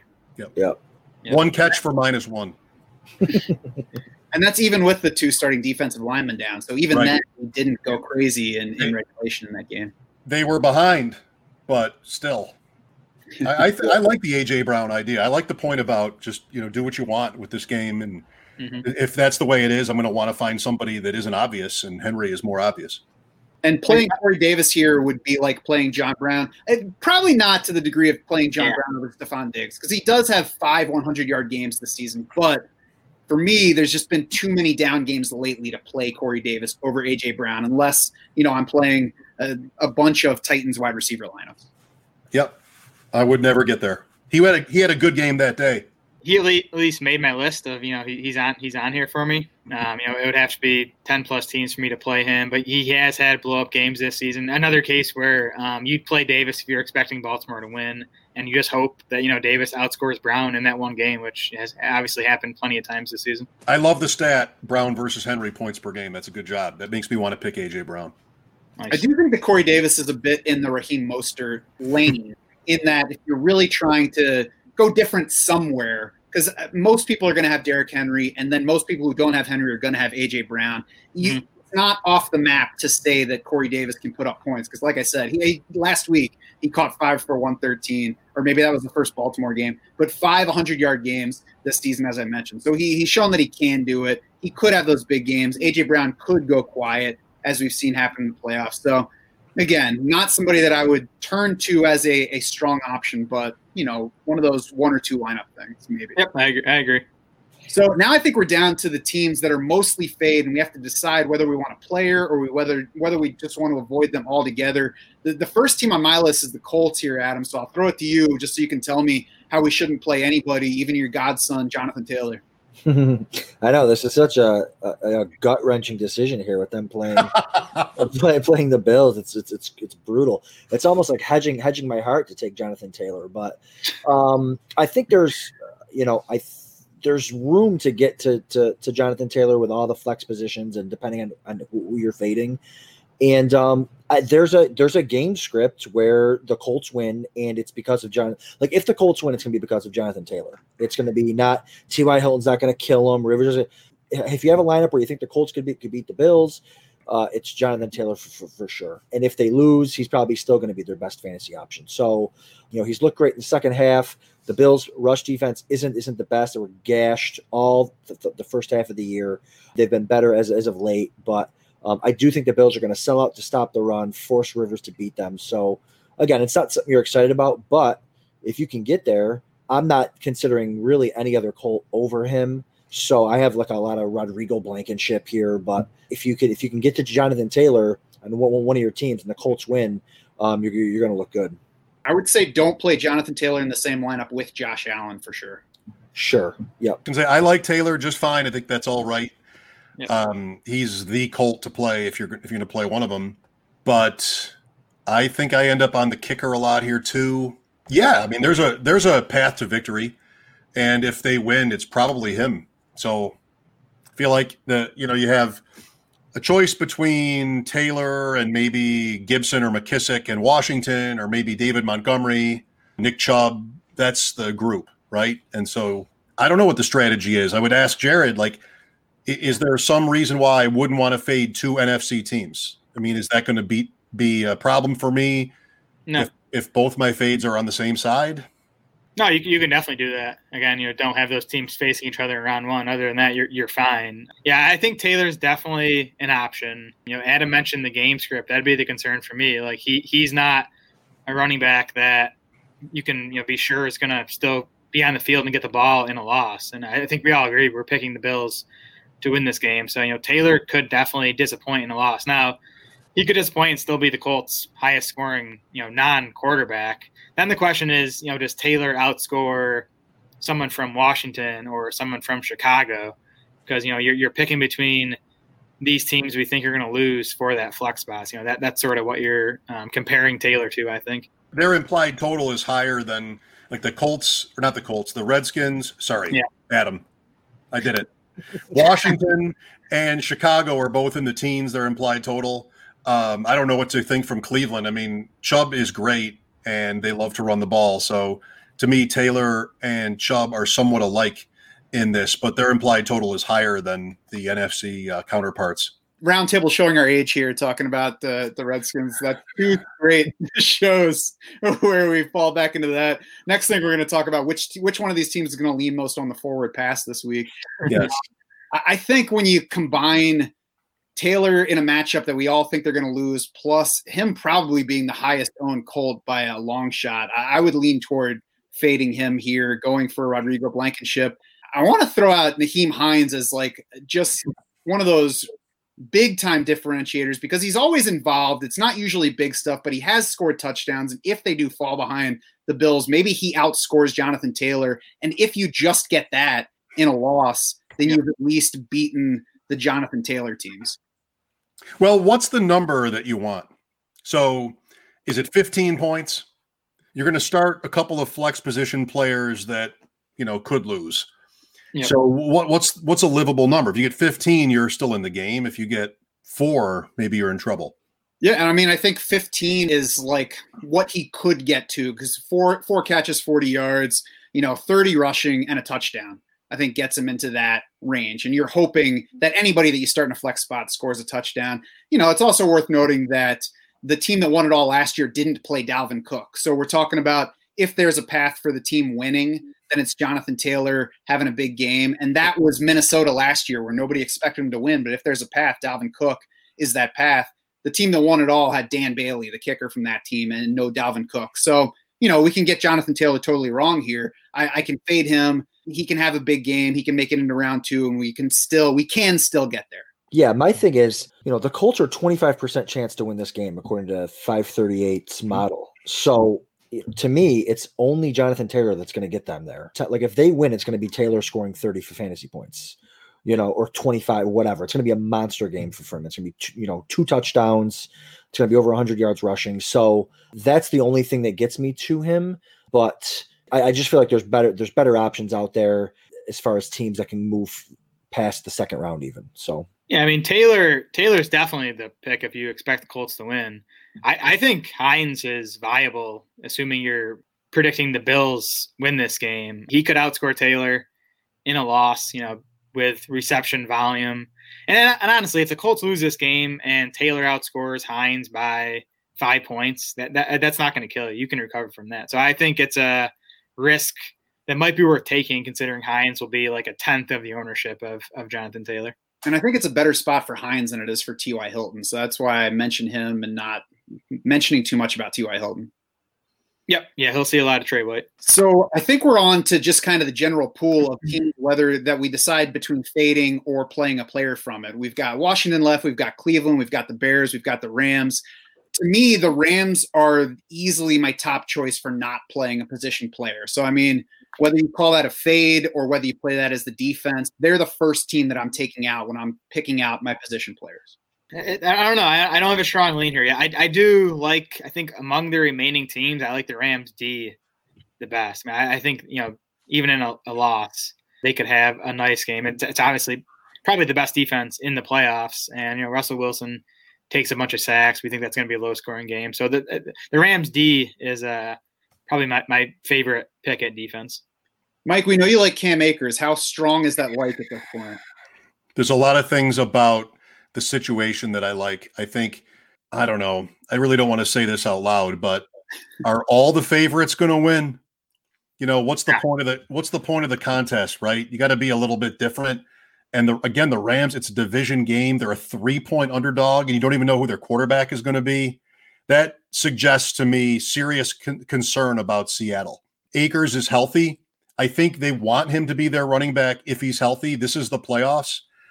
Uh, they'll have Kupp back and Woods, and if their offense is peak, then you can pick from a certain group of guys. Again, it was Reynolds in that first meeting when they won, but boy, they there was the game a couple of weeks ago too, before the Jet game, where the, what was the game where Akers had the huge day? Patriots. Yeah, I mean, I think that's in there for the Rams, and if it starts to work out and Seattle can't score, then it's perfect. So then I go to Green Bay, and I still don't know what my quarterback situation is. I don't know. That's too far down the road to. I I I, I would not want to fade the Rams over teams like Washington and Chicago. I think the defense point is fine. I think there's a Washington's defense argument that's kind of similar. So um, I, I like this idea. I mean, I like Robert Woods okay too, but I think Akers has some real potential to be uh, a strong a strong play. Low percentage ownership probably too. Yeah, I can certainly see the upside argument for Cam Akers. I this, this offense has scored 20 against the Jets, nine against the Seahawks, 18 against the Cardinals. Even if Jared Goff plays, he's playing with a bad thumb. I think it's going to be a low scoring game. So it, it, it makes me not want to bet on this team, but I can certainly see the upside. And I, you know, I agree. Somebody that we don't expect to win is probably going to win. So you know, if you are doing multiple lineups at some point, you take a shot on a team if you think that they're going to win. For me, I would rather there are other higher upside plays, especially when you add in the ankle that was still limiting Cam Akers in practice. You know, I expect he's going to play, but maybe he's a higher re-injury risk than some other guys I might put in that flex spot. Well, you guys, I mean, do they win two games? Maybe they don't win two games. And so if that's the point, if that's the conclusion, then what's the difference? Really? Like it's it's probably not a big difference in a game with a low total. So I won't uh, fight to death for this. I, I do think Seahawks players will be more popular than Rams players. So if you do take Akers and fade Seattle, you're going to be making up a decent amount of points on the field. Woods is a fine argument too. I think. I mean, if you get yeah. seven for seventy in this game and the Rams win, then they I go to Green Bay. If they're down, like Woods is nice. I liked him a bit more uh, before we knew Kupp was going to be back for this game. I think you know that makes it a bit tougher. You know, makes Woods a slightly worse target but. I, I, would need a fully healthy Jared Goff for him to make my list. He's only averaged 58 and a half yards per game for the season. Uh, and they've been kind of rough even with a healthy Goff lately. So I, I, think that the the kind of the final thing for me on not picking a Rams position player is I think that the Rams could win this game, but I think even if that happened, I don't think that they're going to win the next one. I think the Seahawks could win another game beyond this. So I would rather take a position player from that team and go Rams defense here and not not fade completely either side of this matchup. My, my biggest thing about fading this game is it's you know if Goff plays, uh, even if he doesn't, you know it's like. But more if Goff plays, I don't know who's going to win, win, win this game. And you have a, a Seattle Seahawks defense is 31st against receivers. Like, am I really going in, in a coin flip game? Am I going to fade the receivers on this on, on this team? You know, so especially when I've got you know the the the Washington football team. I've got Chicago. It's huge underdogs against against the Saints. You know, I've got um who the other? I mean, even Indy, who you just talked about. There's just so many teams that you know are not favorite. The Browns, like there's just so many teams that I feel like are are much easier fades.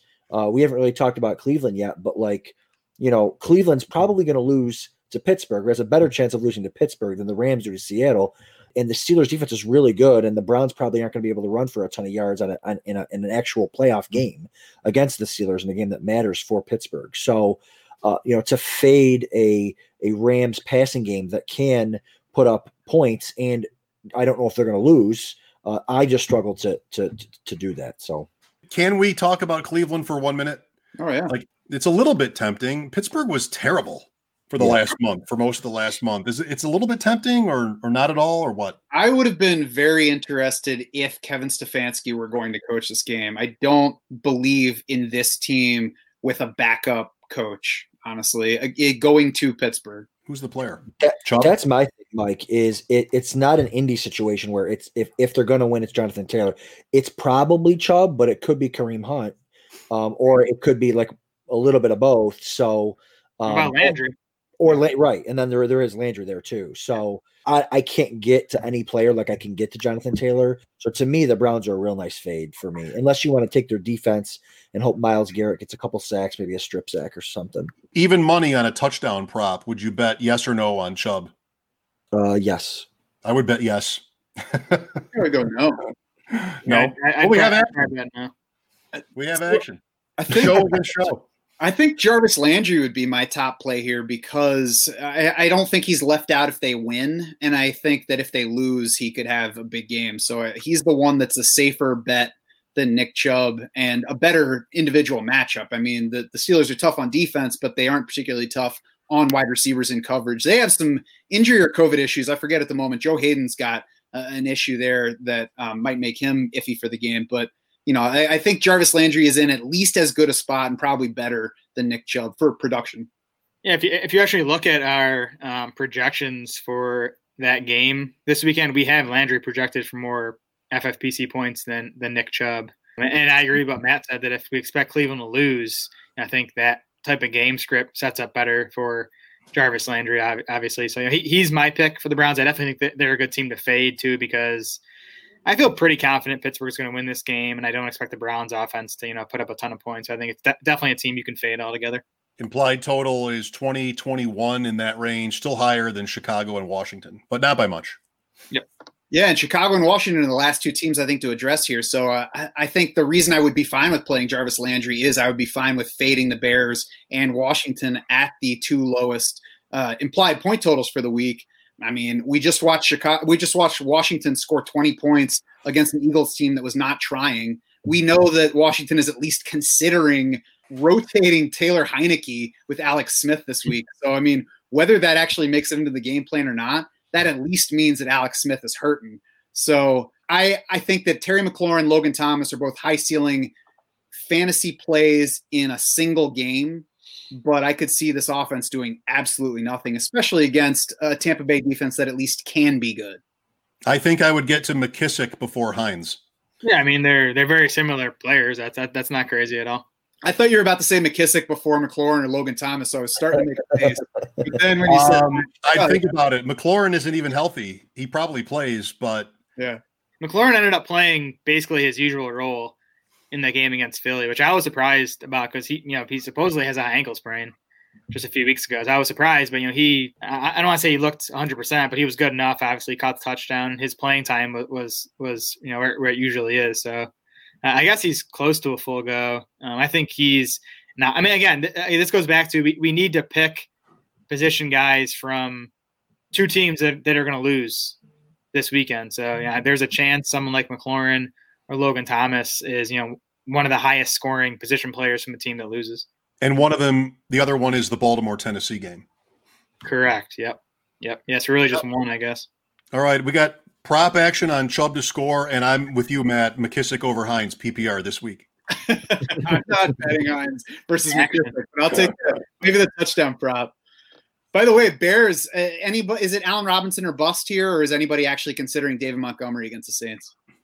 So Allen Robinson's my favorite player among teams I expect to lose. Like I'm, you know, I'm gonna have someone from Baltimore or Tennessee. Then Allen Robinson's the guy, like you know, kind of for that final spot. Uh, I think the Chicago's gonna be trailing in this game. They're gonna throw a bunch. Allen Robinson dominates targets on that team. Um, these teams played during the regular season. Robinson went six for 87 in a score. And I think the Saints' pass defense is beatable. Um, we saw Robinson have a nice, a big game in the playoffs last year, so he, he's someone I'm definitely interested in. Yeah, I, I, would say I'm interested. I also think that he's going to easily be the most popular guy from this team and a, a, guy that a lot of people have trouble leaving out when they know that they do have to pick some guys from teams that they expect to lose. So that I think the expected ownership on Allen Robinson and you know some of the other options that I could pivot to from him make him uh, fadeable for me as well. Yeah, I, I guess I don't know. I, I, didn't expect him to be that high owned. You, you might be right. I just think a lot. I think a lot of people are going to fade the Bears altogether. Some will use Montgomery. Some will use you know the defense. So I, I guess you know, I I would, I would expect Robinson like twenty to thirty percent maybe. Yeah, I mean I, I, love the idea of these these underdogs, but I can't. Robinson would be my pick too. I, I don't even think it's that risky based on ownership because they're such a big underdog. I mean nobody will have them winning two games. Yeah, I'm out on the Bears and Washington. I just don't have any players from them at all, just because I you got to take a stand somewhere. It's easier for me to take a stand on teams than it is on players. All right, well, that's going to do it for this lengthy roundtable edition of the podcast. You can head over to draftsharks.com now. You can see our full playoff rankings for both offense and IDPs. You can find Garrett's deep dive into the strategy of building your FFPC challenge team. You can even find player projections for the wild card round of the playoffs. We'll be keeping that going every week throughout the playoffs. And Jared and I will be back here Friday with Tyler for our weekly DFS podcast. You can find all of us on Twitter. We are at Draft Sharks. Mike is at Schopp Talk. That's S C H O P P Talk. Adam is at Adam underscore Krautwurst. Jared is at Smola DS. I am at Schauf DS. That's S C H A U F. For the entire Draft Sharks crew, I'm Matt Schauf saying thanks. so much for swimming with us.